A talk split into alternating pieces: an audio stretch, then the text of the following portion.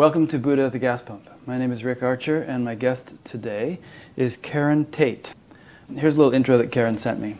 Having discovered the feminine face of God and what that means for women, men, and the species of Mother Earth, Karen became an emissary of the sacred feminine, combining spirituality, feminism, and women's empowerment to offer the world a real alternative to the domination and oppression of patriarchy, the rule of man and the authoritarian father. Her work has taken the form of tours to sacred sites of goddesses of goddess around the world, teaching, giving workshops and messages from the pulpit, writing books, and she's the host of her own radio show, Voices of the Sacred Feminine, for the last eight years, discussing issues of sex, power, politics, and religion. She's married to her husband Roy for the last 30 years, who she describes as the wind beneath her wings. Oh, and you've written a number of books, which I'll list on batgap.com. and links to them so people can check them out on Amazon. Sacred Places of the Goddess, 108 Destinations, Walking an Ancient Path, Rebirthing, Rebirthing Goddess on Planet Earth, was a finalist in the National Best Books of 2008. Goddess Calling, Inspirational Messages and Meditations of Sacred Feminine Liberation Theology will be coming out this spring if it's not out already. And in the fall, you'll be putting out an anthology, Voices of the Sacred Feminine Conversations to Reshape Our World. So good. I don't think um, I've ever really covered this topic too much. I did have a, an interview last summer with a woman named Connie Huebner who says that she talks to the Divine Mother, or actually the Divine Mother speaks through her. In fact, at a certain point in the interview, it became Divine Mother speaking, and I was talking to Divine Mother instead of Connie. and everyone's heard the term sacred feminine. But let's start by simply defining it because there might be many definitions of it, and we might be saying different things to different people without knowing it. So, how, how would you define it? Well, that's very true, Rick. Uh, it does mean a lot of different things. In fact, when I teach about it, when I write about it, uh, I'm I am always writing about it from different perspectives. So you can either talk about the sacred feminine as deity. You know, some people believe that there is a god or a goddess in the heavens that actually cares about us and hears our prayers. There's archetype, or if that's a term that maybe might not be familiar to some of your listeners, think of it as like maybe a role model. Goddess provides us role models to emulate. Then there's ideals. What does goddess spirituality stand for? If you are a goddess advocate, for instance, what are your values? What do you live by? And goddess is also, you know, some people feel as if she is like the consciousness of the cosmos, the consciousness of the planet. So, you, know, you can go in all of those different directions uh, depending on your audience, depending on are we talking politics or are we talking spirituality? You know what I mean? If I were asked to define it, and I'm not an expert like you are, I would try to do so in terms of, I think, the fourth thing that you said, which is that we're not just talking about some mythology or fabrication of human dogma. Yeah, or just some, some cultural thing that has no relationship to actual reality, but we're talking about some fundamental reality, some fundamental principle of intelligence that is part of the governing intelligence of the universe, perhaps the ultimate governing intelligence of the universe. But I would try to, and, I, and we might bring in physics or something, but I would try to actually understand it for my own sake in terms of it being a real thing that we're talking about here. You know, we're describing some very deep level of nature's functioning and trying to understand what it is. True, true. And, you know, and sometimes consciousness kind of falls under the deity category. You know, sometimes it fits there because, um, you know, when Christianity came along, uh, it took all the sacredness out of the material world. And that has given men license to not just dominate women and the species, but also the planet. You know, Christianity comes along and, you know, we're thinking about uh, transcendence, we're thinking about uh, life when we leave this planet planet, uh, as if that's what we're primarily aspiring to. And so, it, what had come before, when people really saw the earth as sacred, when they didn't really distinguish, you know, between life here as being sacred or not, we've sort of lost that sense of everything around us being sacred, of us being a part of the divine spark, of Mother Earth, of all of us having a piece of divinity within us. And that has really given men in humanity. I'm, I'm using the, you know, archetype man here that has really given men license to dominate, oppress, exploit. And I really do believe until we can once again see each other as sacred, see the earth as sacred, see the species that are disappearing every day as sacred, we don't have much hope of saving ourselves on this planet. Interesting. Yeah, I'm re- reminded of uh, who was it? James Watt, who was Ronald Reagan's Secretary of the Interior and responsible for the environment, and he explicitly stated that he could do whatever he wanted with the environment because Jesus was coming and everything was going to end anyway. And he was also notorious for canceling the Beach Boys concert on the on the Washington Mall because he felt they were too decadent and replacing them with Wayne Newton or something, who's some Las Vegas lounge lizard. well, and and you know, you also have the end timers. You know, the end timers are just waiting for the end because they're absolutely sure they're going to see Jesus and go to heaven with him. So, you know, those sorts of people don't care what we do to the planet, you know. They have a very short-term view or they don't believe they have anything to worry about. They're science deniers and, you know, they may be the death of us if uh, we don't convince them pretty soon that they should be worried and we do have to fix things. Do you think they're convincible? I don't think all of them are, but I think we, I, I hope there's enough of us uh, that can have enough influence that can you know take hold of the situation. You know and people like the koch brothers who are only care about the you know the bottom line uh, you know they're worried about their pocketbook.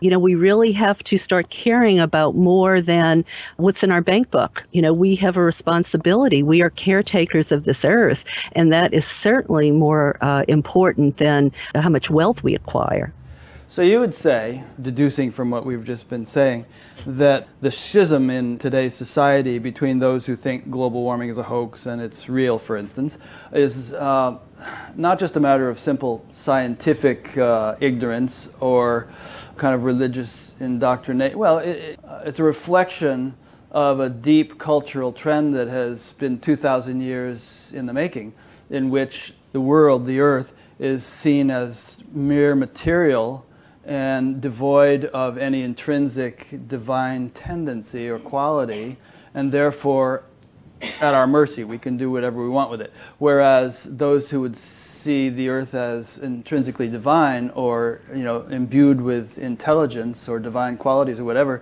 would no sooner damage it than cut their own hand. It, it's part and parcel of who and what we are correct? Yes, yes. And and let me clarify. What you said is absolutely true, but there's a middle ground. There's a balance point.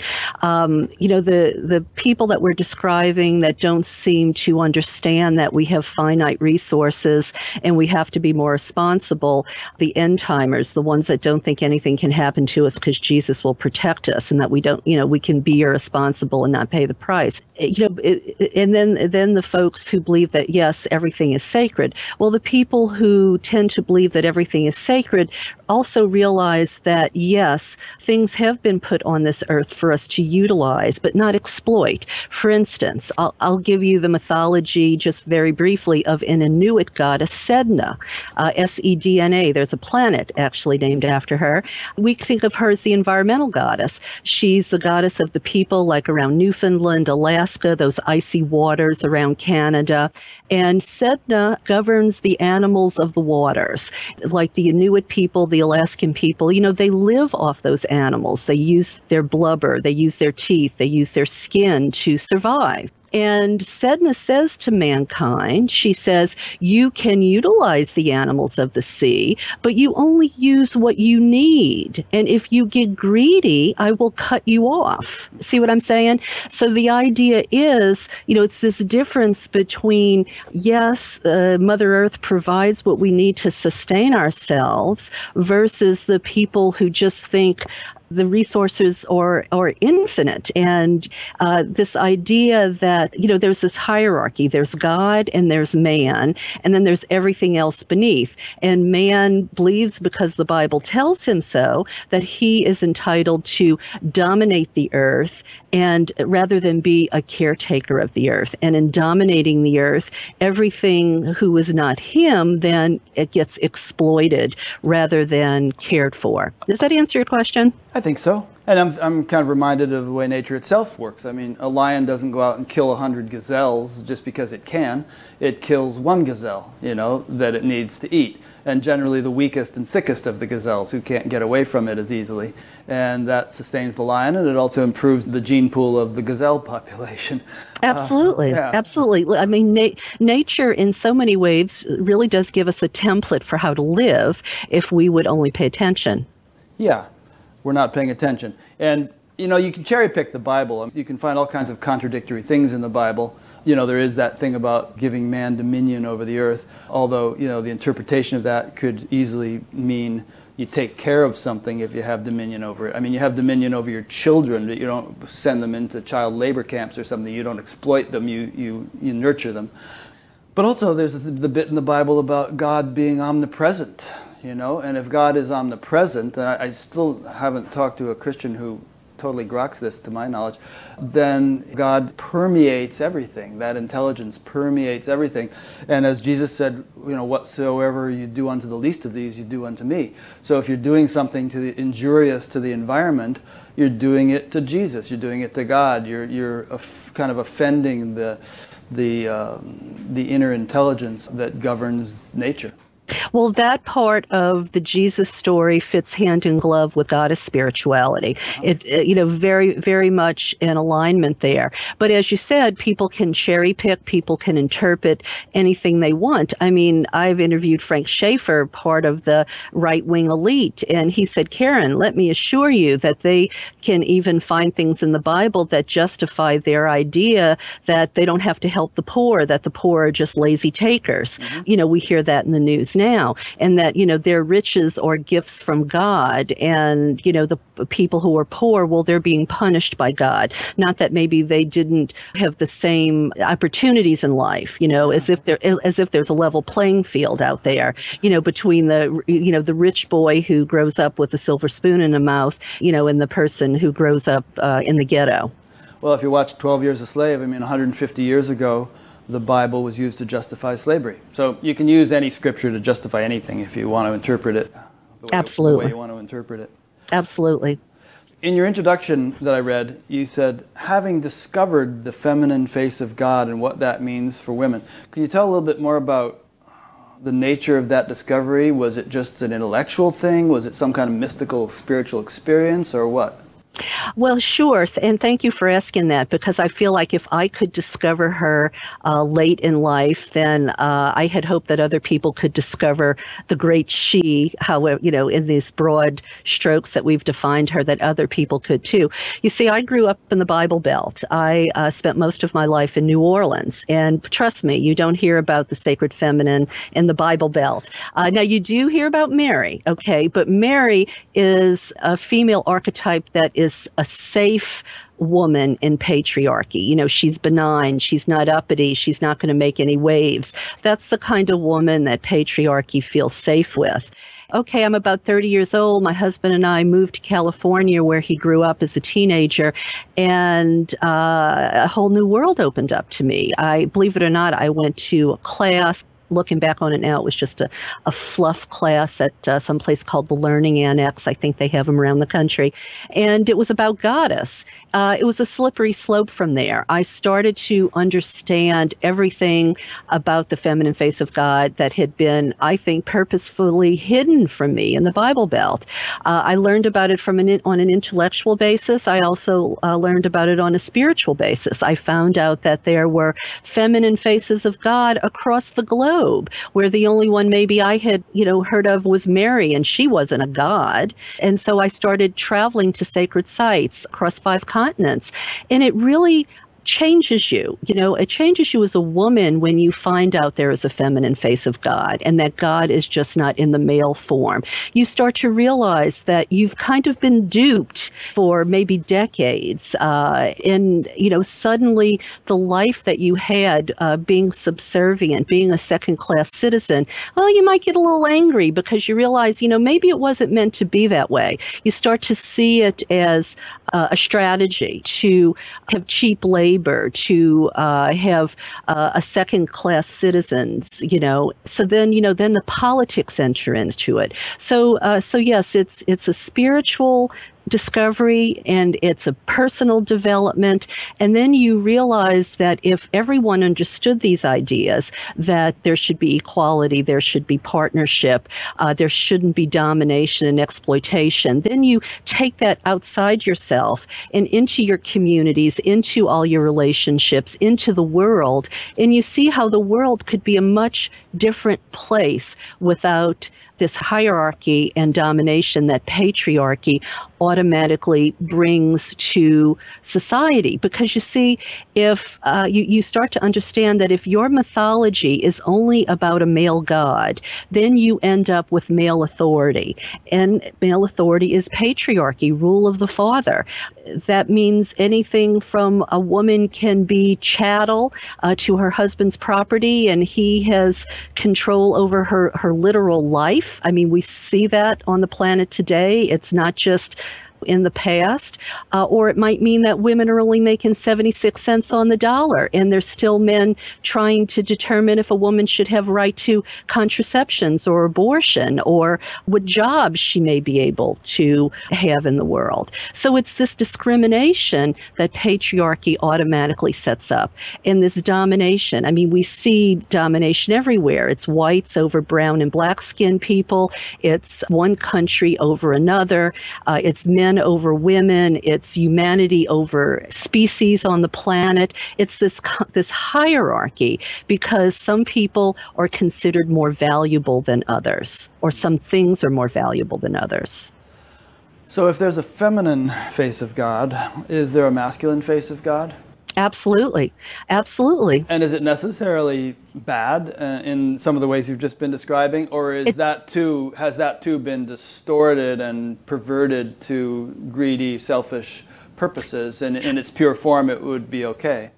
Yes, yes. I think uh, I, I, think in its pure form it could be okay because we believe uh, in feminist theology. We believe that it used to be about the we and the us, and then it became about the I and the me. And of course, you know, uh, male archetypes like Jesus, for instance, that's perfectly fine. You know, that fits hand in glove with uh, sacred feminine ideals. In fact, uh, many men are starting to talk about how males who have also been hurt by patriarchy. We have to talk about that. You know, that they are developing new role models. For instance, you know, instead of growing up to be this dominator warrior, then maybe he is actually the protector he doesn't go out and you know and uh, be aggressive when it's not necessary. You know, just to uh, what acquire oil or acquire wealth. Uh, or, you know, if you get my drift, he is there to protect the family unit. You know, the wife, uh, the female, and the children are at the center of society, and he protects from the outside. Where the way things are now, it's the male at the center, and you know, it's it's women and children on the fringes uh, suffering the most women do 80% of the work on the planet and have 20% of the assets.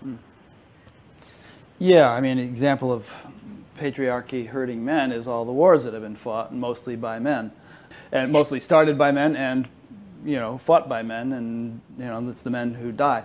Of course, it's all the peripheral damage and the collateral damage, so to speak, that takes place of, among all sexes.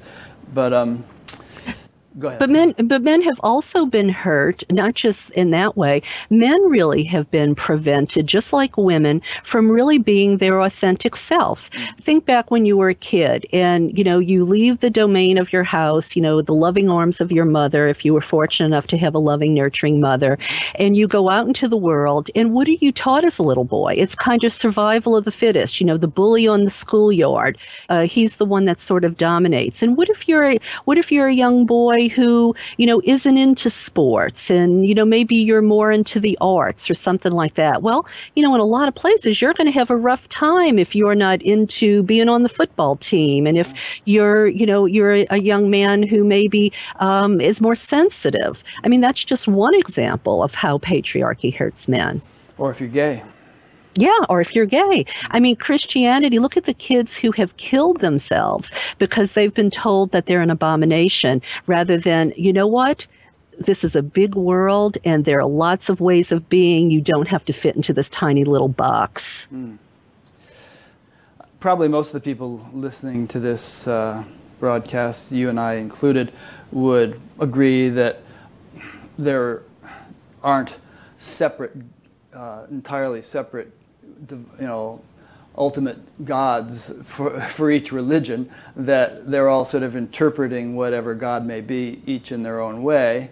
And these days, NASA tells us that there are 40 billion potentially inhabitable planets in our galaxy alone. So presumably there are, you know, countless other ways in which God is understood or interpreted throughout the galaxy, throughout the universe.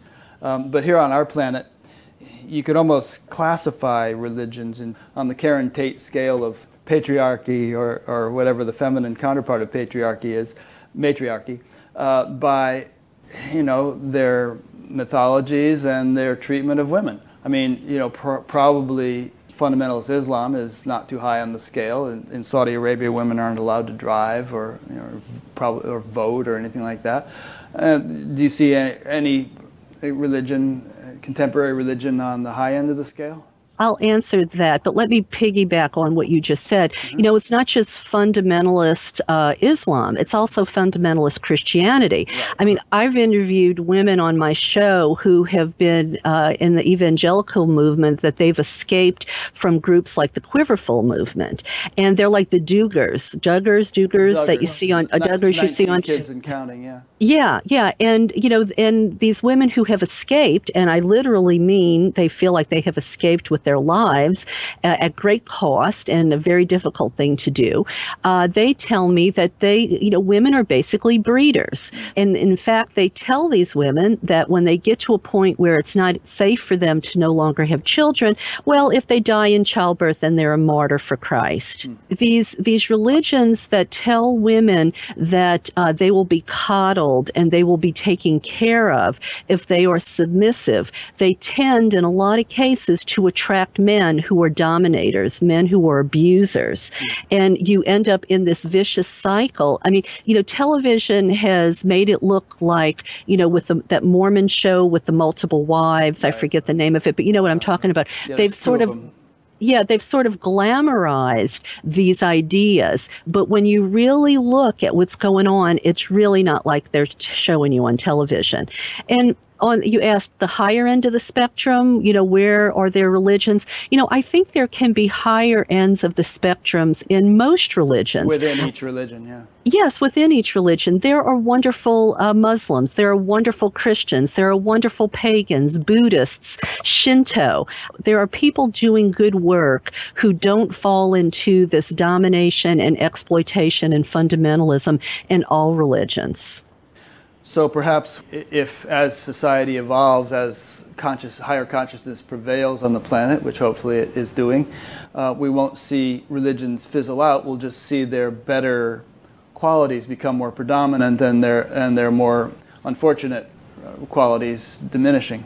I, I, hope I hope so. And you know, uh, I, I've looked into this a lot, and I don't have all the absolute answers. But fear and desire for control, or a lot of the motivating factors of the people who tend to clamp down and put the shackles on people, rather than being open and being willing to be tolerant and try new things. You know, in, in interviewing people, it seems like the only way to reach these people is to try to start having common ground because once you can find something you know that's common ground between you then maybe you can develop a dialogue. And you know and and then you can eventually maybe have compassion and understanding and ultimately maybe even even some sort sort of uh, aspect of love. But you know you you have to engage these people think of how successful the gay movement has been in the country. When gays came out of the closet and people who were anti-gay started realizing that that person sitting next to them at you know at work or maybe their family member was gay, when they realized that these people really weren't abominations, then suddenly there was support, if you know what I mean. But as long as we see people as the other, as long as we don't get to know one another as human beings, because you know we really really do have so much more in common than we don't. Think of mothers around the world. I, I'm giving a talk tomorrow at the Goddess Temple of Orange County on the subject of forgiveness. And there was this wonderful story in the news about these two men in Iraq who uh, got into a fight and one stabbed the other one and killed him. And this is in a Muslim country, Sharia law. Uh, the family was entitled, to, when this guy was hung in the public square, uh, this uh, the mother or the family was entitled to kick the chair out from under the killer of their son. Well, the mother goes up to the chair where the guy is standing there with the noose around his neck, and she hauled off and she slapped him so hard she probably could have knocked the skin off his face. But you know what? The next thing she did was she took the noose off of his neck, and the next scene you saw was her and his mother embraced, crying this is the kind of thing we need. You know, we need to be able to come together in our mutual humanity to save ourselves because who's benefiting from this domination? Not the 99%, the 1%. That's a nice story, and it, it brings to mind uh, all these divisions, like the you know Israelis and the Palestinians, and the what what are the the Shia Muslims and the Sunni Muslims, and all this crazy stuff that's going on in these in these countries. A bigger dose of the kind of love that mother displayed, the kind of forgiveness that mother displayed, seems to me could dissolve these these ancient conflicts. Um, well, well, you know, Rick, it's it's ancient conflicts, but it's contemporary conflicts. Everything is about dividing us. You know, it's all of these wedge issues. You turn on Fox News, it's hate the liberal, uh, hate the black person, you know, hate the brown skinned person. Uh, it's uh, you know, it's the science believers against the non-believers. You know, it's the gays versus the straight. It's the Christians versus the Muslims. I feel like that if we could just come together in our humanity and forget these wedge issues, then maybe we could focus on the real problems. But it feels as if uh, people are manipulated. Uh, they're manipulated by, you know, corporate conservative media who wants to maintain control, maintain the status quo. And as long as we're fighting each other, then we don't turn to them and say, you know what, we're tired of the domination, we're tired of the exploitation.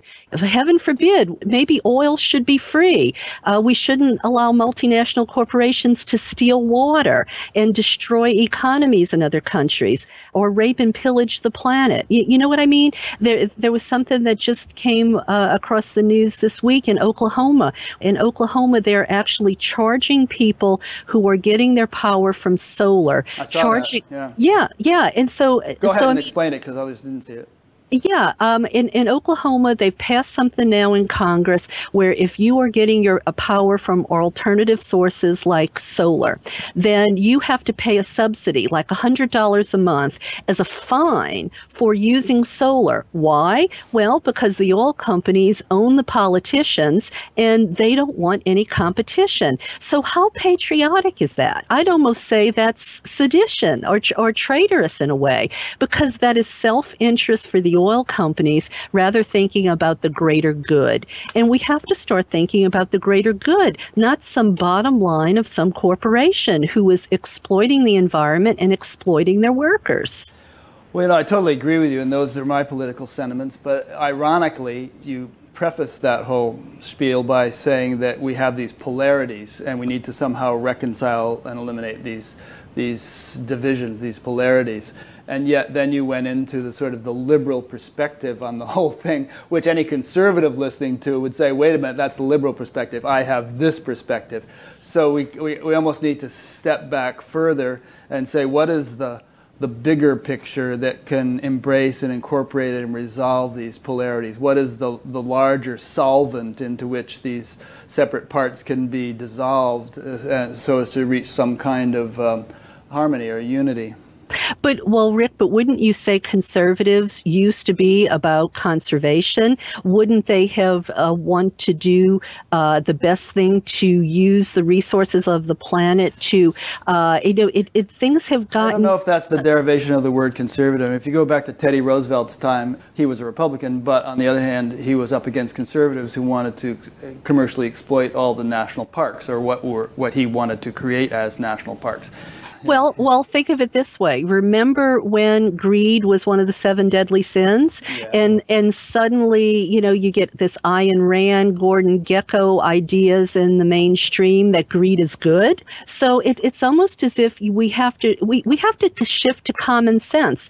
You know, maybe in, in my opinion, granted, I think the liberal view is the common sense view.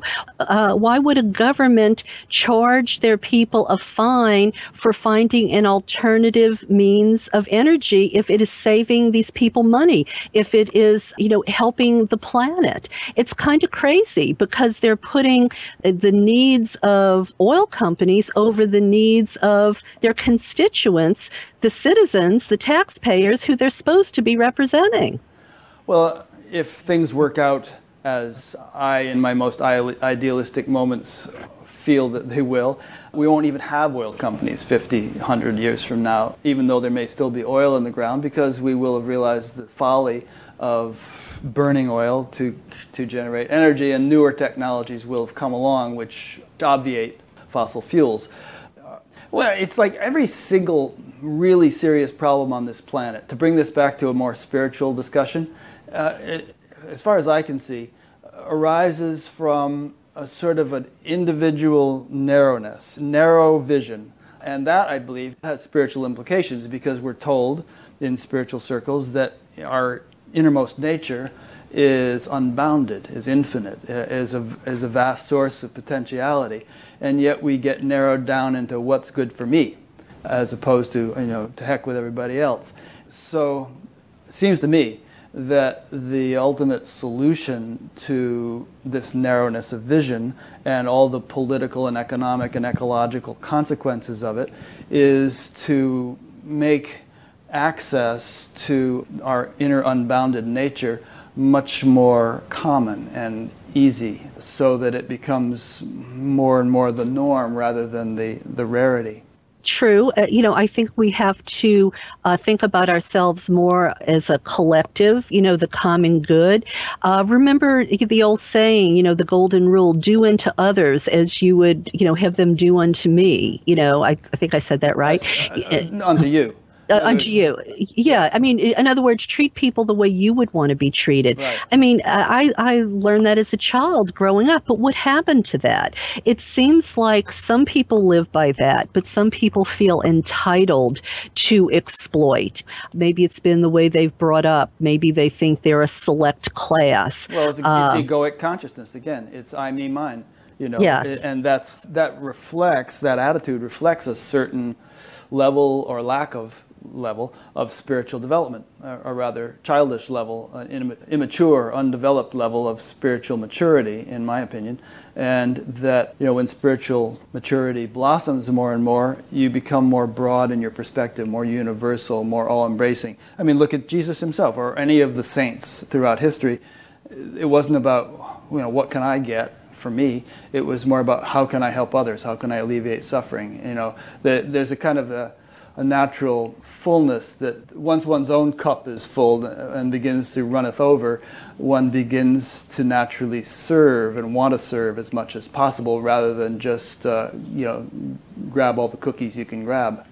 Absolutely. Or think I, I, I, have a chapter in my new book, Goddess Calling, comparing Star Trek ideology to goddess ideology. Uh-huh. And uh, remember when you had that scene between Kirk and Spock, if you're a Trekkie, and Spock says to Kirk, because Kirk wants to save him and risk the ship, mm-hmm. and, and Spock says, no, it's about the needs of the many, not the needs of the few. Right. You know, and then there's another uh, spiel that uh, Captain Picard says later on in the series when he's talking to someone from the past and he says, you know, humanity of the future isn't concerned with their personal wealth anymore. That's what I think we're aiming for because really, you know, when you look at the fact that CEOs make more than 350 times more than their workers today, and it used to be maybe 50 times more than their worker, really, how many lunches can they buy?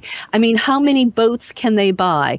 Um, really, what are they ever going to do with it more money than they can spend in a lifetime? So, what's the point of this exploitation? Uh, I mean, I know myself when I lay in bed at night before I discovered any of this, and I had the house, I was married, and I had cars, I would lay there and, and, and I don't know, there was an emptiness. There was this hole that for a while I filled with projects. And then I started realizing that when you are in service, in, as you said before, when you are in service, I think that hole fills within you. I think we were meant to be on this planet not to work ourselves to death, not to acquire as much wealth as we could acquire. I think we were put on this earth to become the best that we can be, to be our authentic selves, and to empower others, to uplift others so that we can, you know, raise the consciousness of humanity. At least that's what some of us are trying to do. I don't know if everyone would relate to what you just said. Many people seem to have been put on this earth or, or believe they have been put on this earth to uh, accumulate as much. You know, there's that saying, uh, he who dies with the most toys wins. Well, and there's also the one about that Jesus said about a rich man has as much chance of getting to heaven. Uh, what's the eye of the needle as saying? As a camel passing through the eye. Through the eye. Right, right, hey, exactly. I thought you were from the Bible Belt. You're supposed to know these things. well, you know, I let that go a long time ago. I don't quote those things much anymore. Yeah. But the thing is, it's fortunately for shows like yours and shows like mine that we do have a voice for these kinds of things because, you know, we don't see this kinds of stuff in the mainstream media anymore. Even uh, within Christianity, you know, we aren't hearing these kinds of things from the pulpit everywhere. Uh, you know, things are shifting. Uh, we have the new pope now who is telling the folks, you know, forget these social issues. You know, we need to think about poverty. We need to think about how we treat each other. You have progressive Christians who are bringing a feminine face of God into their churches, into their liturgies.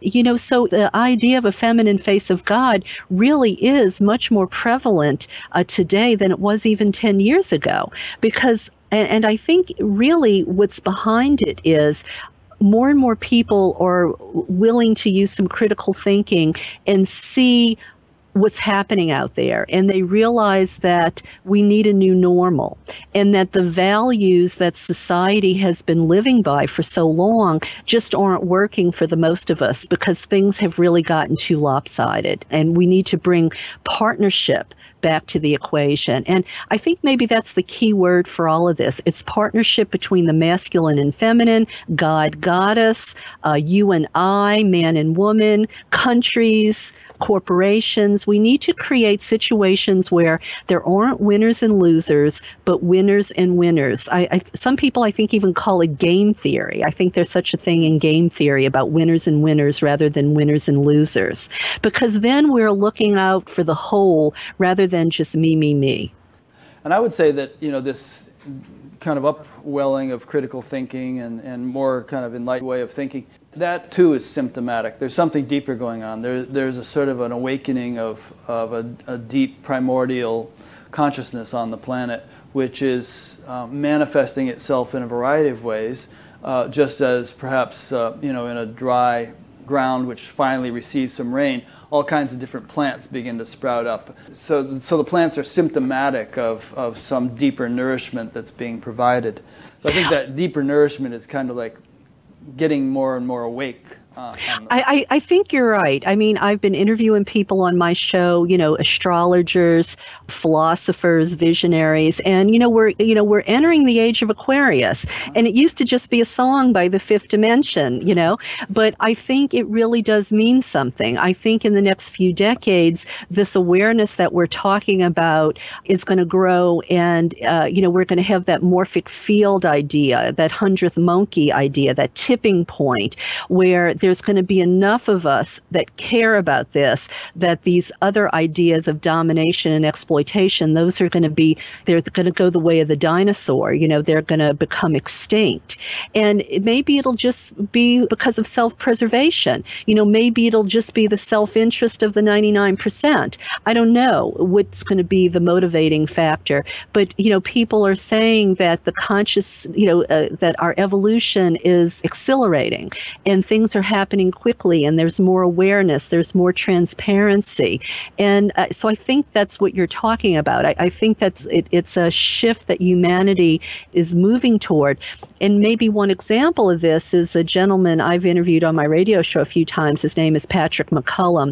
And uh, he's a pagan and uh, he's a goddess advocate and he oversees like all the chaplains uh, in the country in the in the prison system. You know, he's addressed Congress and uh, you know, so so I mean, he's kind of up there. He told me that uh, 40 years ago, uh, his, his house was almost firebombed for talking about goddess. Today, he's talking about goddess to you know the highest echelons of society. We had uh, there's a quote from Al Gore uh, in his uh, Inconvenient Truth stuff about goddess. People know this stuff. Uh, Bill Clinton was on David Letterman last year talking about this idea of game theory and winners and winners, and it's you know we have a distribution problem. So people might not always use the sacred feminine label but people are talking, but, but they are embracing the ideals that are under what I call the sacred feminine label. Well, pretty much everyone has heard the term Gaia, right, with reference to the earth, and I believe that has a feminine connotation. It's you know sort of a goddess connotation. Sure. Um, so I guess the idea is that the earth itself is a being, and we give it the name Gaia. I think it was James Lovelock that first applied that term. So when we talk about there, there's this upwelling of higher consciousness that's resulting in changes in the way people think and changes in political and economic structures and so on. I kind of like to zoom back and think of that as being Gaia's response to uh, a dire situation that we have created on the planet. It's the antidote, it's the, it's the infusion or the injection that's needed to counteract the um, potentially lethal consequences of the way we've been proceeding, uh, and that this upsurge of higher consciousness, of enlightened consciousness, is well, is precisely it's it's deep enough and profound enough and influential enough to be the one thing which could actually turn things around. If if we without that just tinkering on the level of you know trying to change people's politics or change people's religious attitudes, I don't think we get too far. Well, um, and and I and I think an example of what you just said may be uh, it's it, it seemed to me when Hurricane Sandy hit the northeast coast, and all of these people who were devastated, who normally never experienced this, it seemed like suddenly we were hearing a little bit more in the news about climate change. Yeah. You know, as long as it was the people in the South being pounded, pounded, pounded, you know, nobody cared. In fact, they said, you know, let's give up New Orleans. We don't even have to go down there and fix it. Nobody wants to live there anyway. But now that, uh, you know, we're seeing, I mean, look at the winter we had this year. Mm. And they're talking about El Nino is going to be worse, you know. Uh, so I, I think as people start to suffer the effects of climate change, they're going to be forced to look at this stuff that people like the Koch brothers have been pouring millions of dollars into disinformation, I think they're going to wake up and they're going to say, wait a minute, we've been lied to,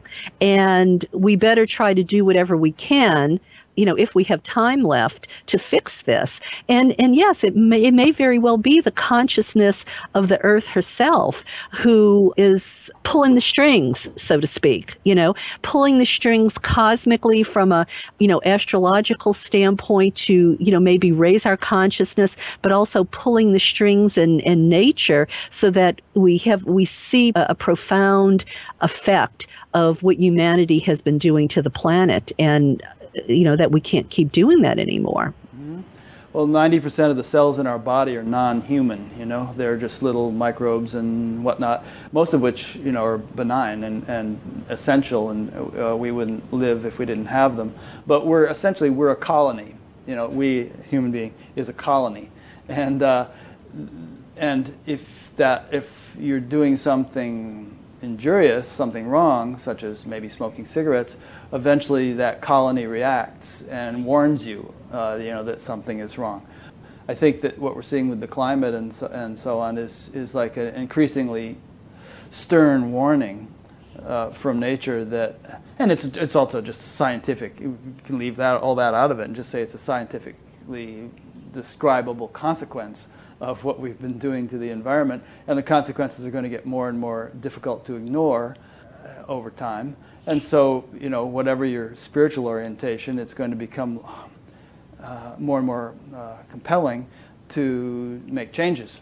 Well, and and to uh, you know pig, piggyback on that idea of you know the cells in our body as a colony, expand that out. You know, the Hindus I think had the idea uh, had the idea a long time ago. They called it the sea of being, mm-hmm. which is really sort of the oneness concept. Mm-hmm. You know, um, that we are all part of the sea of being. You know, and if we really believe that, you know, we would be living our lives very differently. You know, if we really believed we were in, uh, interconnected with each other's as human beings, with the with the species on the planet, with the trees, with the rocks, with the uh, with the atmosphere. You know, beyond the atmosphere atmosphere, if we really thought that we were just this little uh, microcosm of the macrocosm that so many of us believe, then we would, you know, we would live differently because we would understand that whatever we do or say has some sort of ripple effect out there, even though we can't see it. Yeah, the Hindus have a pretty sophisticated understanding of it. Um,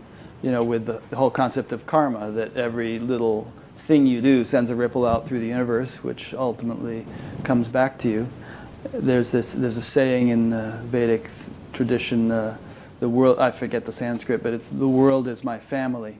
And it's interesting because the other night on Rachel Maddow, I caught this some, some uh, instances in which Ronald Reagan uh, was speaking and saying that you know if we were invaded by some alien civilization, we'd forget all our petty differences on the earth and all kind of come together to deal with the crisis. What I found ironic was that you know, he was applying the same mentality to alien civilizations that, you know, that he was complaining about with our relationship with the Soviet Union. In other words, they too are our brothers. You know, the, it's not only the world is our family, but the universe is our family. And whole, all he did was kind of expand it out a little bit. But, True. But there, there really needs to be uh, uh, an appreciation of the consciousness itself, and you know, speaking of, of Hinduism, there have been a great number of examples of saints who've experienced this very viscerally and, and permanently. It, consciousness itself is not only unbounded, but is the essential constituent of everything, is the essential constituent of the universe. It's, it's the stuff of which everything ultimately is made. And I don't know how that relates to what you just said, but I'm sure you can bounce off it and say something good. well, you know, I, I, I, I do believe that consciousness is everything. You know, I think that our thoughts, you know, we, we do create things with our thoughts. You know, we, we are either proactive or reactive human beings. And if uh, our consciousness is evolved enough that we can try to always be proactive, we create our our existence to a certain uh, point that I, I think is a more positive life for ourselves, you know, our, our everyday life. If we're a reactive human being, if that's the sort of consciousness we have, then, you know, we tend to do, you know, these knee jerk reactions and we don't always act in our best interests. And, uh, you know, we, we don't maybe act in the most evolved sense. You know, that, that may be part of what you're talking about.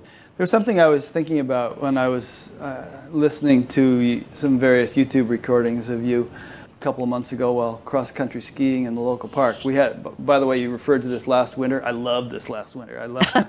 it was it was so nice and cold. There was so much snow. I, I had a great time. You were saying you had this talk where you said God is a God is a Democrat or something like that, and I was thinking about that, and uh, I was thinking, yeah, but God is also a Republican a Nazi, uh, an atheist. I mean, it's like every expression of, of human life, if God is omnipresent, is just one or another quality of the field of all possibilities, which we might refer to as God.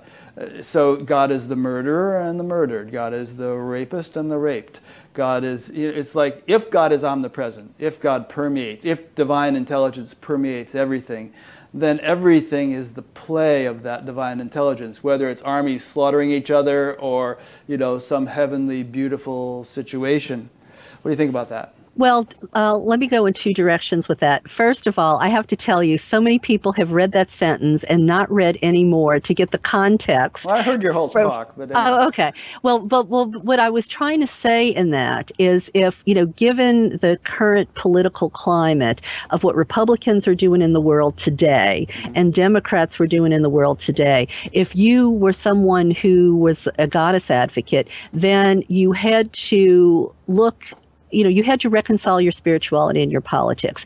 In other words, uh, it's Democrats that are more likely to be for environmentalism. It's Democrats who are trying to get the minimum wage. It's Democrats, uh, you know, who are trying to protect women's rights. You know, so it, it's the Republicans who are cutting food stamps. It's Republicans who want all the tax breaks for the rich and care about the one percent, not the ninety-nine percent. So I was trying to say that goddess ideals are more in alignment with the d- Democratic platform platform than what the Republican platform was. Okay. But the other thing is, it's interesting that you bring this up about sort of this negative and positive, uh, this duality, so to speak.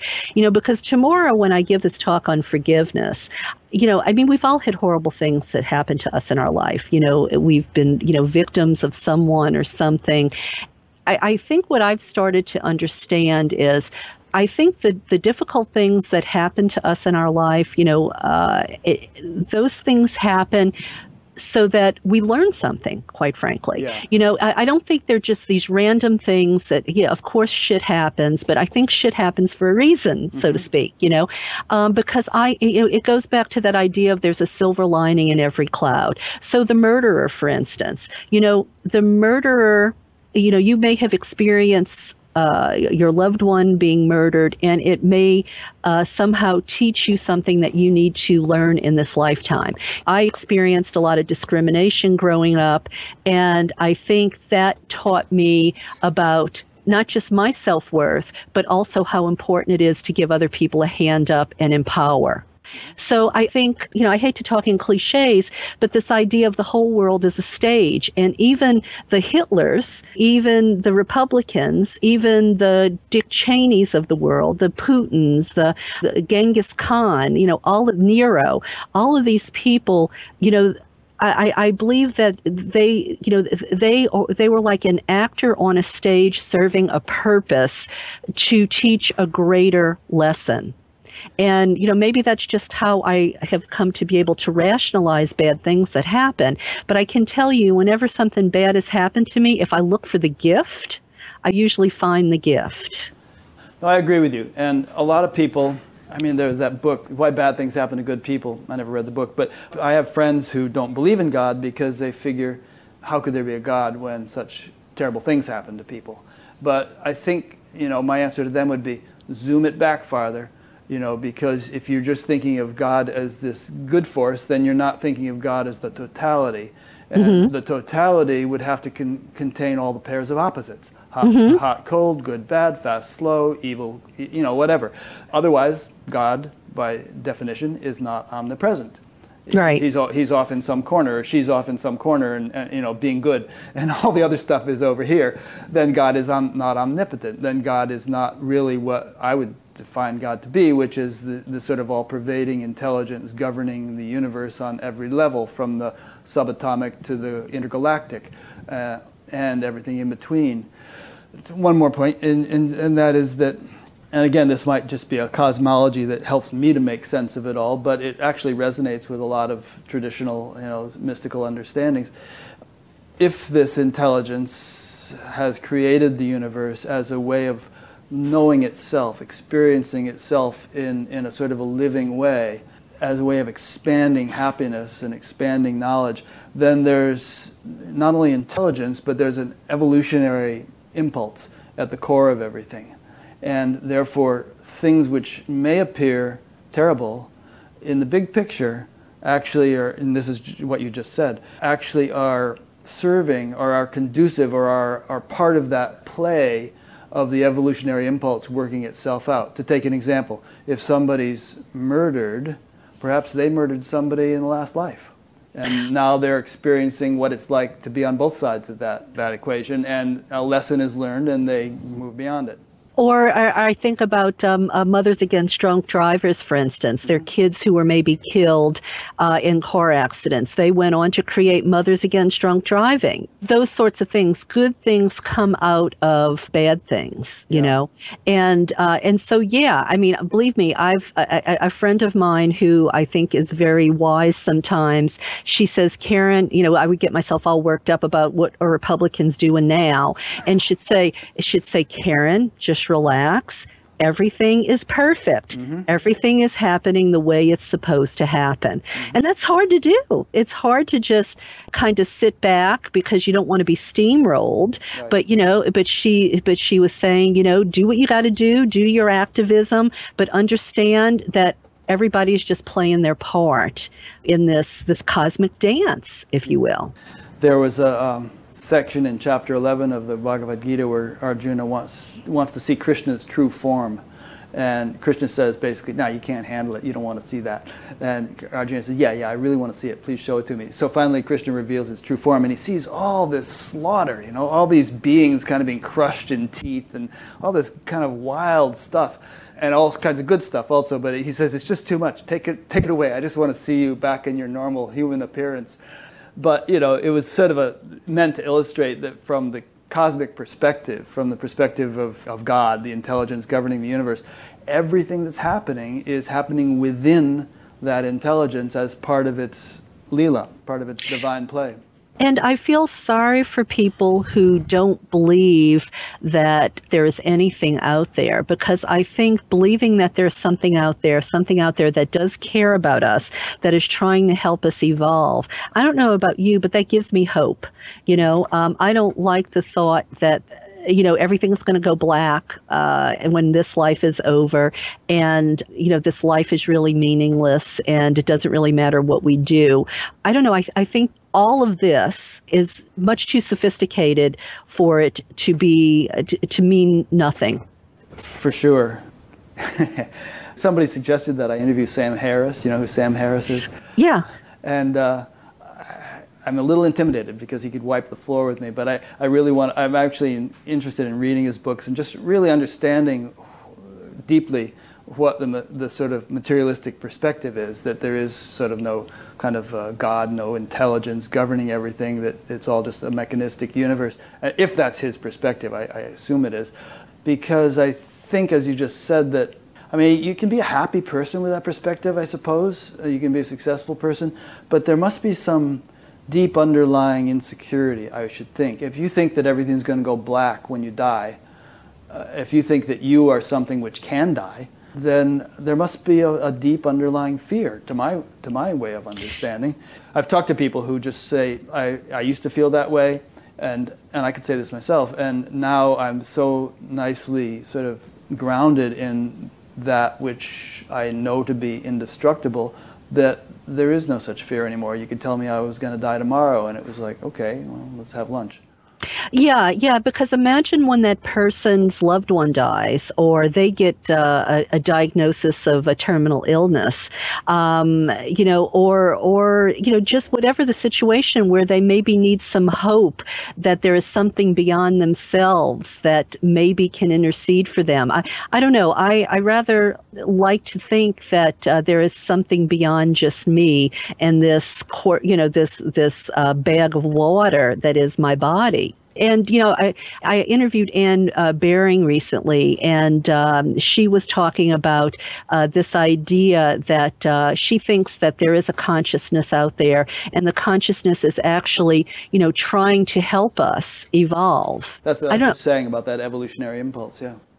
Yeah, and I, I think people who have that outlook, you know, are actually healthier, happier people. But but I want to bring it I'm back. I'm biased. no, me too. But I want to bring it back to not mere belief because belief doesn't really amount to a hill of beans because without experience, it's a castle in the air. It's, it doesn't have a foundation. Uh, and I think really experience needs to be the foundation. It's like, you know, I don't believe that I'm looking at my hand. I experience that, I look, that I'm looking at my hand. And it would be absurd to say, you know, do you believe you're looking at your hand? Or do you have faith in your hand? It's, it's a concrete experience. Regarding angels, let's say, which I don't experience, I would have to take that on faith or belief at this point because it's not my direct experience, although I have many friends for whom it is direct experience. So I think ultimately one should aspire to deepen one's experience so as to make all the mysteries of life, to approach them scientifically and experientially verify or refute them one way or the other. Is there a God? Let's find out experientially. Not, let's not just believe in it. Well, I'm glad you brought that up because I think once somebody does have an experiential experience, then there's kind of no going back. And it's hard to language these things, but I've had a couple. I know people who've had a couple. You read about the mystics who have had this experience of nature, and a lot of their experiences are, are similar. You know, uh, Hildegard von Bingen, for instance, uh, Julian of Norwich, you know, a lot of these mystics, even, you know, under the oppression of patriarchy, you know, we're having these, you know, these experiential visitations or apparitions or just a knowingness, you know, uh, of of the world around them that was, you know, beyond what the church was describing as God, you know. And I think when we as individuals, you know, we understand that we don't have to have an intermediary uh, between us and whatever that is out there. And I think once we have an experience, then you know, it just gives us that certainty, that confidence that I think that shifts our perspective, you know, f- for all time, especially when we're not looking for it. You know, when it hits you between the eyes like a, a clue by four, you know, and, you know, something happens to you that it's hard to even language, but you know something has just happened. And if you're a rational human being, not prone to disillusionment, and, you know, I, I, I think uh, you, you know then, you know, know, yeah. you just you just know. And I should uh, mention that mystics are as abundant today as ever, if not more so. And they're not necessarily going to be wearing bur- burlap sacks. You know, they might be wearing business suits. But there are plenty of people out there who are having cognition and experience of the deepest realities of the universe uh, every bit as clearly and vividly and perpetually. It's not necessarily just a flash that comes and goes, but it could be a continuum, as any mystic who ever walked the earth. Absolutely. Absolutely. I mean, we read about that all the time, and maybe there are more of them. I don't know if it's because, you know, communication is just better, so we, uh, you know, have contact with more people and their experiences, or it's because humanity is evolving more quickly. You know, humanity's awareness, uh, you know, is evolving to the point where more eyes are being opened to, you know, that, that uh, it goes beyond the Bible. I think both. You know, I think it's the, the technological means of disseminating awareness of this sort of thing are greater. You know, our conversation right now is evidence of that. And also, I think that there's an, a kind of an upwelling of higher consciousness, an awakening of consciousness taking place on the planet. And perhaps the two are, you know, interrelated. That you know, this higher this higher consciousness dawning wants to have means to perpetuate itself in a practical way. I'm kind of anthropomorphizing it by saying it wants to, but that this the, techno, the, the technological marvels we're using are an expression of that awakening consciousness, which facilitates its its propagation. Well, and maybe, and, and think about it this way, you know, maybe it is the, the next logical step. You know, maybe this is just being pragmatic because, um, uh, all right, we know our resources are finite. Okay.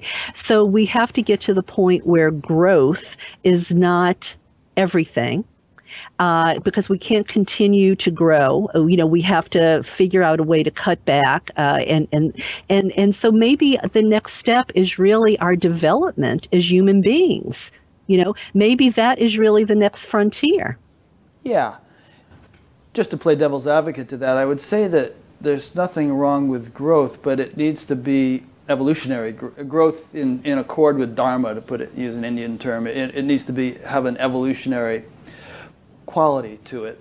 Uh, growth just growth. For growth's sake, growth yeah. can mean cancer. You know, that's a growth, but it's it doesn't. It's not the same as the growth of a child, which has an evolutionary value. So there are potentially technologies which could give us complete abundance on this planet. Everyone could have a much higher quality of life and much nicer houses and much better food and all that stuff. Uh, but we need to kind of locate the means to achieve that in ways that aren't self defeating. Right, and I guess by growth, you know, I was talking about how you know this uh, this uh, ever expanding search for money uh, I mean, like here in Los Angeles, I mean, every little every little green space, they're going to put another shopping center on it. Yeah. You know, seriously, do we really need another shopping center? You know, I, I, I guess I'm I'm talking like that. You know, can the growth be limited to research and development for for the health of humanity. You know can it be things that are going to improve our lives you know the quality of our lives uh, m- more people's lives? Or or is it just going to be things to put money in other people's pockets that are really meaningless? Does that make sense? Totally I mean, it reminds me of last week's interview with Adam C. Hall, who was a uh, real estate developer in Malibu in Southern California, and every you know he was sort of dog eat dog, every man for himself kind of attitude, and he would have been putting in those shopping malls if he if he could make a buck, and then he kind of his whole life fell apart, and he underwent this huge metamorphosis, and he and now these days he's back to doing real estate development, but he's taking pristine, undeveloped areas and preserving them and, uh, and doing a little development in them uh, in order to sort of f- subsidize and finance them, but in a way that doesn't sort of mar their beauty or, or their purpose. Now that's growth too. It's, mm-hmm. just, it's just not the it's just not um, the kind of cancerous growth that has been so predominant yeah, destructive growth. Yeah. You know. So growth right. is good. Yeah. but greed is not good. Right. Right. yeah. We're on the same page there. Yeah. So it's it's funny because then, you know, a lot of the, um, I think, criticisms that conservative thinkers or pundits uh, sometimes level at liberals aren't necessarily valid. It's not. It's not that you're anti-growth, anti money, anti-money, you know, this and that. That we want to sort of go back to a, a primitive culture. It's rather that the growth needs to have a benign quality to it, and we see so much of the opposite that it's gotten you know really dire. And there might be some people who have, you know, anti-conservative bias who, you know, would like to go back to, you know, a more agrarian society and all. But I don't think that's going to happen. It's you can't sort of the, the, the you can't get the what is it something out of the genie's out of the bottle or something now. Right. We you know te- you can't forget a technology that you already know. Um, right. You, and, go ahead. Well, uh, well, I was I was about to say I think it's about balance. That that's what it is for me. You know, uh, and you go back to the ancient Egyptians. The ancient Egyptians uh, were so keen on trying to have balance because they knew that if things went out of balance, they had chaos, and chaos was something they really feared. Well, you know, the sacred feminine, one of those ideals that we attribute to the sacred feminine, is the idea of balance because we believe that it's so important as well, you know, just like the ancient Egyptians, because you look around society, you look at the income you know disparity. Yeah. Uh, you know, you you look at all the imbalance all around the world and all of its many forms. You know, whether it be you know some people the power they have over others, or everything is just so out of balance, and that's what's creating all society's ills. And if things were more in balance, sure, it might mean that some people might have less power or less money. But again, we're going back to Spock and Kirk. It's about the needs of the many, not the needs of the few, because these few you certainly, I mean, you're telling me a hedge fund manager is more important than the teacher who's teaching your children, or the social worker that's, you know, trying to help the least among us, or the fireman who's going to save your house when it goes up in flames. So we, we really have to, I think, go back and reassess what our values are. And, you know, maybe we were like, you know, teenage kids in college and out of the house for the first time going crazy with all of this greed is good.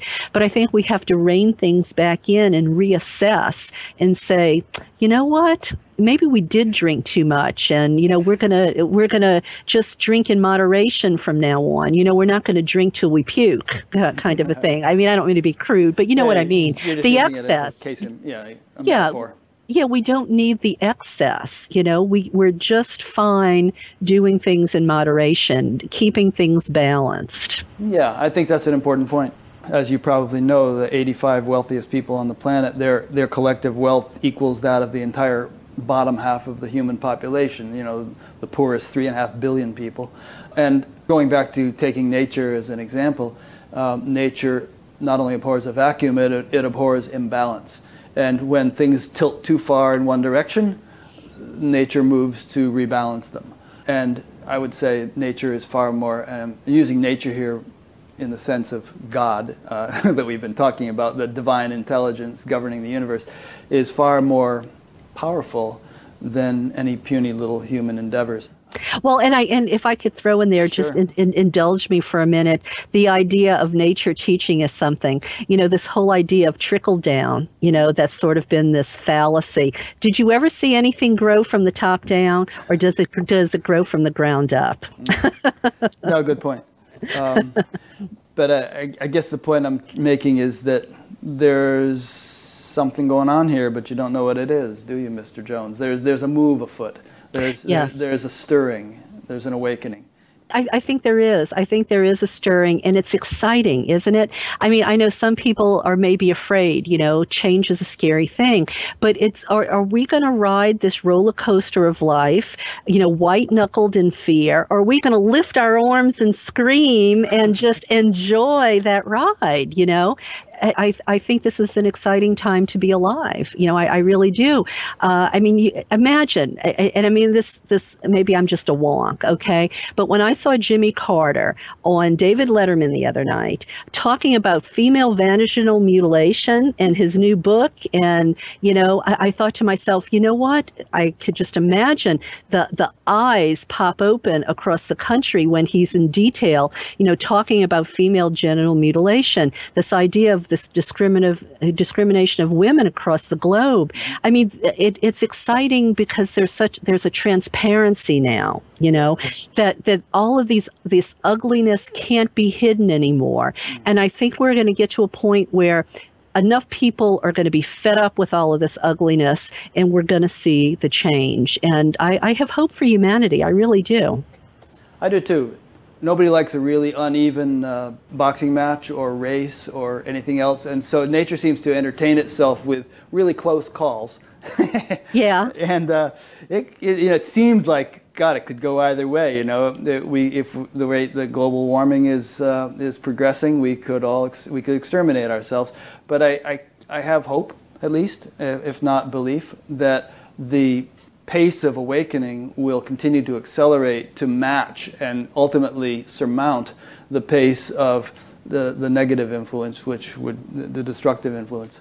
Well, I hope so too. And I think shows like yours and mine, and uh, there are a lot of wonderful things, uh, you know, coming on television now that I think are speaking to different ideals and uh, and raising awareness. You know, uh, you know, everything isn't on, on television isn't the Kardashians. You know, uh, you know, more and more people I think uh, are are waking up. Um, you know, at, at least I know we are in California. Sure. Well, we get the television out here in Iowa too. uh, Well- Oprah had Adyashanti on last week. Yeah. Well, y- uh, yeah, obviously. I, I- just sort of meant, you know, sort of this red state, blue state mentality because what remember, remember, I used to live in Louisiana, you know, um, and I, I, I, I still have friends there. And it's this, this constant struggle to, you know, raise awareness because these are good people, you know, and, but, but they're, they're just living in this bubble. And, um, you know, we, we just have to pierce that bubble and let a little information in. Yeah. Well, you know, in places like Texas, you know, which are which are fairly conservative state, now they're beginning to see the you know the effects of global warming. There's just been this severe drought, and the whole cattle industry is flopping.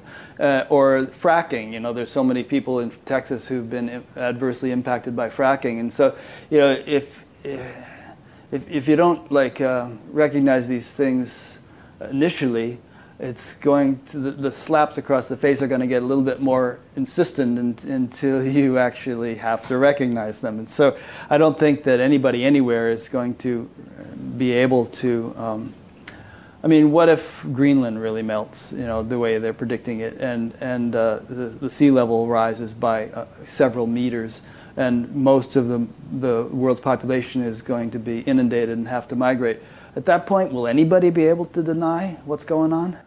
I, I think so. Um, I was just talking to Bob Hieronymus on 21st Century Radio um, on uh, Easter Easter Sunday, and uh, that was one of the points he made. He said, "Will the South be able to continue to be in denial when we lose the Gulf states, when Florida goes under, you know, or you know maybe Staten Island and the Statue of Liberty? Can you imagine that picture? The Statue of Liberty, you know, is 10 feet below water or something like that. I I, I really do believe." it, it may be we let it go that far you know but but i think then i, I don't know I, I just have to think that people are going to then wake up and see who's been lying to them and there's going to be a radical shift and they say the millennials you know the millennials are really you know they're going to be our future because already these these young people uh, have grown up at a time where they didn't enjoy the the robust robust middle class and they are suffering from this huge student loan debt and very little opportunity. And they see that, you know, with this quagmire in government, Republicans are blocking, you know, any hope for change. And everything I read says that they want a government that is going to work for them. They tend to have a little bit more of a socialist leaning where they want to, you know, use government to better their lives rather than, you know, continuing this path that we're on. And I guess, um, you know, to me, that sort of feels like the needs of the many, not the needs of the few. So maybe it's just a generation away. Yeah. And you know, we, we, we don't have to look far back in history to see how radically things can change in a generation. You know, the 40s compared to the 60s, the 60s compared to now, the 1800s compared to the 1900s. The, it doesn't take too many generations for really radical change that is pretty much unforeseeable by, by almost everyone except the greatest visionaries to actually come to pass. Yeah, I think it's that perfect storm idea. You know, I, I think it just it's just going to take the right things to happen at the right time, and I think something can ignite really quickly. I just hope it happens in my lifetime. I want to be around to to ride that uh, roller coaster. That's an interesting. Uh, we were talking. I was talking with Adam Hall last week about the, the, the metaphor of surfing, and that, that and that you know if you, you want to catch a wave at the right time while it's while the surf's up, and we were talking about how the surf is really up right now. There, there's definitely if you're if you're interested in catching a wave, it's a very good time to do it. And I'm speaking in terms of kind of hopping on this spiritual bandwagon to switch metaphors and and taking advantage of the great evolutionary opportunity that that presents itself. Crisis usually brings with it opportunity. In fact, I think it was Elizabeth Sahtouris, who said that the Greek word for crisis means opportunity, or something like that. And we're in a very critical situation, but we're in an equally opportune time. Maybe humanity does better under pressure. Yeah, yeah. I, you know, when you're in high school, when did you actually get down to working on that term paper? when you really had to. Yeah, yeah night before yeah. maybe. yeah, yeah, absolutely. And and you know, and I, I think you know more people are uh, or or being willing to, I, I think, challenge taboos. You know, mm. uh, I I don't think all of the institutions that used to so totally control us. I'm not sure they have the power they used to have. I think I think that's all crumbling, you know, little by little, and uh, I think that that's part of it. Now it's scary in a way because you know if things do crumble, then what what replaces the the vacuum? But but that's again, you know, you know, my shtick is you know the you go back to the ideas of the sacred feminine alongside the divine divine masculine. You know, it's these these values that we call sacred feminine values that we have been missing in society, that have been devalued in society. When you put those alongside the masculine values, again, what do you have? You have balance. Yeah, exactly. You know and you know because we it used to be that uh, we didn't talk about intuition inspiration. You know if you talked about nurturing and caring well that was weakness you know. Well we we realize that we really do need those things. As much as we need cognitive thinking and you know assertiveness and all of the things that the masculine brings to the equation but we can't just live in the masculine frame of mind. We have to have the feminine frame of mind along with it, whether we're talking about in our own psyches or whether we're talking about the values out there in society. Hmm. Yeah, I'm glad you brought it back to that because we've been talking about all sorts of things. It's not an either or situation, it's really just a, a matter of balance. Yes. Yeah. Yes, because it's it's it's been out of balance, and you know I think we've accepted the way we're living as normal for so long. But what people don't realize is the feminine face of God was worshipped as long ago as thirty thousand years, long before there was ever a male God. And I know I didn't know that growing up. I, it was I was thirty years old before I understood that. And you go in the and, and you know and people maybe raise an eyebrow and say, oh that's crazy talk. But you know you go go into the museums of Europe, you know, and you see it. Uh, I, I, think United States suffers a little bit because of, uh, you know, we are such a, a, new nation. You know, we don't have the benefit of an archaeological site down the street. We don't have the benefit of, you know, museums like the Louvre, you know, or or the British Museum or the Anatolian Museum and all of these these wonderful places that really speak to this ancient history that's undeniable because, you know, you go into these museums and, you know, you can see the Venus of Willendorf that's 35,000 years old. People really conceived of the sacred in the feminine form. And it was probably because they didn't understand the role that males played in creation. They knew that women brought forth life, they could bleed without dying. Henceforth, the world and everything that it provided for them to sustain themselves was the feminine. And I think that's why for so long it was the feminine that was the face of God.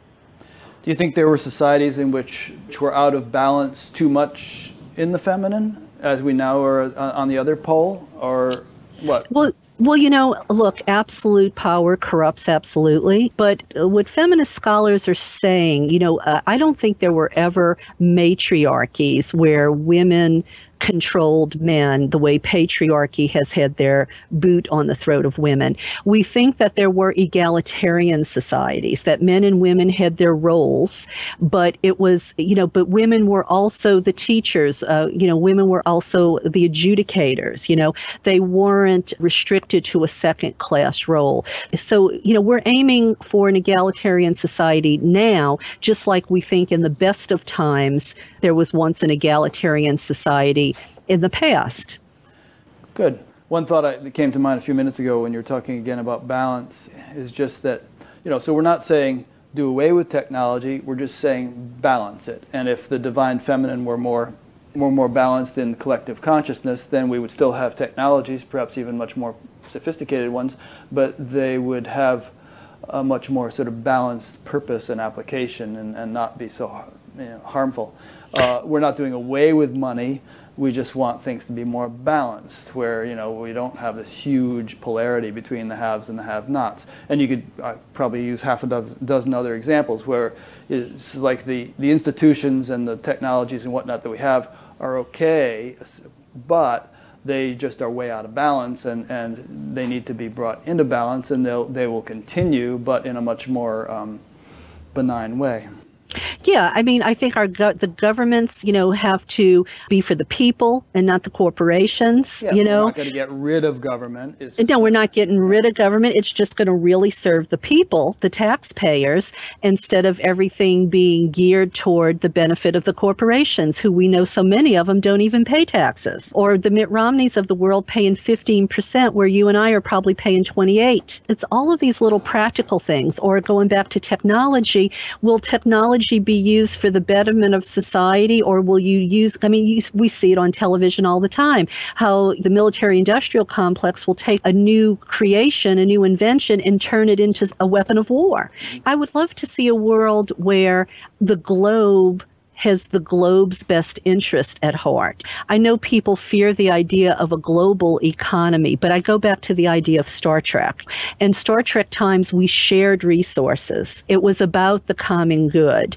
And, you know, rather than there be one country that can dominate another country, I mean, imagine in Africa, some people don't even cl- have clean water to drink. I mean, to me, that's unconscionable. I think it's unconscionable that our country could have taken us to war in Iraq on a lie, you know, or that the bankers could have destroyed our economy and nobody's paid for it. Mm-hmm. You know, it's all of these different things that the elite and the powerful can't continue to run roughshod over the needs of the many. And that's really what's happening. And so you'd see, you would see all those as examples of patriarchal consciousness, which wouldn't have happened and will not happen in the future if, if the sort of the, the divine feminine Values. counterbalances that. Yeah, I, if if the divine feminine values are valued in society again, if if they become in vogue, like greed became in vogue, then uh, we would be we would all be acting in ways that would be for the common good. You know, I would love to see the day where greed becomes taboo, and if some and people like the Koch brothers would be shamed and ostracized from society. you know, maybe I'm getting a little crazy here, but but you know my point that you know they wouldn't be elevated. You know, uh, those the kinds of actions where you use your money for selfish gains rather than doing a Bill Gates kind of a thing where you give away half your wealth to help humanity because you realize that you really don't need all of that money. You, you see that kind of the difference. You know, where, where you know we we become a collective family family. We are in this together. You know, whether you're a woman in a burqa in Saudi Arabia or you're Hillary Clinton in the White House. So, on a practical level, how do we get from here to there? You know, you and I are talking about it, and you talk about it all the time on your show, and you help to sort of raise awareness of of the importance of the divine feminine and so on. And there are other speakers and authors who do the same. What can listeners do to help to bring about this sort of transformation? Well, I think we all have to do something. You know, I think the days of sitting on the couch and just bitching on Facebook, I think we have to go beyond that. I think we all have to become social justice advocates. I think the easiest way to sustain momentum is to find something you're really passionate about. You know, maybe you're passionate about animal rights, maybe it's the environment, maybe it's getting out the vote, um, you know, whatever it is. Maybe it's GMOs, maybe it, you know, Doctors Without Borders. I mean, there are million good things out there that need volunteers, that need money. I would say get involved in something and do something. You know, give your life meaning and be of service. Do what you can. And I think if all of us start to do that in our own little spheres, I think it sort of it, it sort of helps that paradigm shift. Uh, buy less, you know, one less latte at Starbucks every week and collect that money at the end of the month and send it to a worthy cause. Donate to battered women's shelters. Have a book club. Do movie nights. Uh, you know, show documentaries that'll educate people or, you know, read books that will evolve your consciousness and the consciousness of your friends. I get together monthly with a group we call it Wisdom Circle, and we talk about things, you know, and we don't we don't always have to agree, but we talk about well, what do we think uh, God is, or you had a, an experience of the consciousness of God. Tell us about it. We just, you know, we're trying to improve ourselves, become the best that we can be, and we sh- just shift away from this idea of uh, you know putting all of our energy into work into money. Um, i don't think it we were put on this planet to work ourselves to death. And i think especially americans that's sort of what we've been indoctrinated to do. I think we have to start developing ourselves uh, as human beings and trying the best we can in the in the myriad of ways that we have available to us to take responsibility for our own education, to learn, to know what's going on out there. Don't be a low information voter. Be educated. Know who you're voting for. Do they have your best interests at heart? Because so many people vote wedge issues rather than even their economic interest. So I don't know. I think those were maybe a half a dozen, dozen different things that we can do, and and don't feel like I'm just one person because this is a, a cumulative effect. Because if a lot of people start doing this, call your congressman when you don't like, you know, that they're not doing anything to create jobs. I remember when the Congress switchboard was shut down when Republicans were talking about privatizing Social Security. We could do that on every issue. We just have to focus our intention and just get a little bit organized because you know what? There's more of us than there are of them. We are the 99%. yeah. There's one more element. I, I interviewed uh, Foster and Kimberly Gamble a while back who made the Thrive movie. I don't know if you've seen that. But we were talking about how back in the 60s there were the activists who were, you know, protesting the Vietnam War, and then there was also a certain faction of which I was a part, who, were sort of the, the meditator types, you know, that felt like real social change is going to happen by going within and, and developing consciousness. And we both sort of looked at one another askance. You know, the meditators are just sitting on their butts, according to the activists. The activists are just out there yelling in the streets, but they haven't really looked at themselves.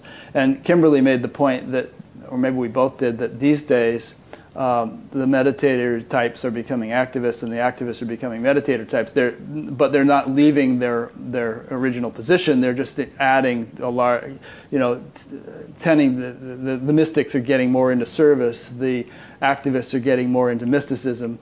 Um, and that both together make a better package because, you know, you have, uh, if you're established, there's a verse in the Gita, established in being, perform action. If you're acting from the level of pure consciousness, from the level of the intelligence that governs the universe, then your action is in accordance with nature's intentions. And you don't inadvertently sort of create more harm than good while trying to change a, a social or economic situation. Well, you know what I would label that, um, Rick? I would label that wholeness. Wholeness, good. Wholeness, and you know, and again, that would that would be something I would call a sacred feminine ideal. It's mm-hmm. wholeness, yeah, and yeah, I mean, it's just like women want wholeness. Christianity told women it was okay to be like Mary. Well, you know what? We need to be like Mary and Mary Magdalene if women want to be whole, kind yeah. of a thing. You know. So yeah, I love that, and and you know what? And, and it's also we have to walk our talk. How do we treat our family? How do we treat our friends? If you know know there's a little old lady in the two doors down in your apartment complex or down the street that's, you know, having trouble making ends meet, send her a casserole once a month. You know, be kind to one another, care about one another, treat each other the way we would like to be treated. You know, take a moment and think that maybe your life is okay, but somebody down the street is struggling. Is there anything you can do to maybe make their life just a little bit, you know, a little bit easier? And, I think if we all did that, what a different world we would be in instead of not even knowing who our neighbor is. Yeah, and you know that is really a potent spiritual practice. Spiritual practice doesn't have to be just be sitting with your eyes closed. In, in traditional societies, in, in India they call it seva, and it means selfless service. And it's you know not just a do-gooder kind of thing. It actually is meant to diminish the ego. As you serve others, you become less um, greedy, less less self-serving. Right. So it, it can be a, a, very profound means of, you know, even if you're exclusively interested in enlightenment and, you know, spiritual realization, you know, you, and you think the world is an illusion, getting out and actually helping people can, you know, help you attain that enlightenment um, much more. Well, and, and, and people who are kind of solely focused on enlightenment are often very narcissistic and, and very kind of self-indulgent. Yes, yes, you know they they they perceive themselves as like the the guru. But you know what you said just reminded me. Uh, my husband and I took some uh, interesting classes at the Kabbalah Center here in Los Angeles recently, and uh, they're very big on being in service. And what I found really you know enlightening was the fact that they actually tell their students that their service to the world keeps them safe and that's sort of their ticket to be safe in a dangerous world. The more good you do, the more the more you can be of service. That's really the way that uh, you can ensure a happy life. That you can, um, you know, ward off bad things. And it, it, it's interesting, you know, and maybe there's something to it. So whether you're doing good things purely for selfish interest because you want to ward off the negative or something bad from happening, or you do it simply because it makes you feel good or simply because you think you ought to, just do it anyway because we all benefit. Okay. Well, I have the impulse that it might be time to wrap it up, although I'm sure we could keep bouncing this back and forth all day. It's a lot of interesting points to keep discussing. Is there anything you feel like we haven't really touched upon that you like to in interviews or in, in discussing all this? Well, um, I no, I think we've had a really well-rounded conversation, Rick. I think we've talked about spirituality and politics, and just uh, you know how we can be in the world, you know, living living every day, you know, as we call it, being an everyday goddess. Mm-hmm. Um, you know, I would just invite your listeners to maybe check out my books or tune into my radio show, and um, I would love to uh, give the first three of your listeners in the United States who maybe uh, hit me up on Facebook or send me an email, I'll send them a free copy of my book, Walking an Ancient Path. Cool. Well, I will put links to all those things, and, and uh, you make sure that you've sent them to me. I don't know that you have, but I'll put links to all those things on uh, batgap.com, on your page on batgap.com. Yeah, I see. Here's your link to Blog Talk Radio and your, and your website and everything. People can jump to click to be the first to get a free book. yeah, so I, I think if we if we were to sort of just encapsulate the whole conversation or what the sacred feminine is in one word, it's it's partnership. That's what I'd like people to go away with knowing about the sacred feminine. It's partnership. It's not about crazy women who want to rule the world or dominate men. You know, it's really about uh, equality and partnership. Well, you know, I think your own life is an example of that. I mean, even the fact that you say in your little bio here that um, you know, you've been married to your husband Roy for 30 years, and he's the wind beneath your wings, and you credit him for his love and support behind the scenes, enabling you to be so active in all phases of your work. So there's a nice example of partnership. True. I have to tell you, you know, when I write these books, I mean, I work a full time job, and to write these books, I'm up at two in the morning. And when I'm got my nose to the grindstone, you know, Roy helps, washes the clothes, cooks the dinner, runs the errands. He set up all the equipment with Jerry. You know, we're a true team. And uh, I, I, think a partnership works for us. I see how well it can work, and I, I extrapolate that out into society. Yeah, good point. We're all in this game together. Absolutely. So let me make a couple of concluding remarks that I always make. I've been talking with Karen Tate. I will be linking to all of her books and shows and website and all that from her page on batgap.com, B A T G A P. If you go to batgap.com, you will see at this point about 225 other interviews, all archived and indexed alphabetically, chronologically, and uh, categorically, subject wise, as best as we can do that. Uh, you'll also see a discussion group that crops up around each interview. There'll be a link to that specific to Karen's interview and their discussions that have you know, ensued from each other interview. Uh, there is a, a link to an audio podcast so that you can just listen to this on your iPod if you like and not have to sit in front of your computer. There's a place to be notified by email each time a new interview is posted. There's a menu item there that says join our email list or something. There's a donate button, which I appreciate people clicking to support this whole thing if they feel inclined. And there's a few other things. If you pull down little menus, you'll see, you'll see some other things that you might find interesting. So explore it. Next week, I'll be speaking with Neelam whom I interviewed a couple of years ago. Uh, she was a disciple of Papaji yeah, in Lucknow. Most people listening to this will know who Papaji was. He was a disciple of Ramana Maharshi. So that'll be an interesting conversation. So thanks for listening or watching. Thank you, Karen. It's been a lot of fun. Thank you.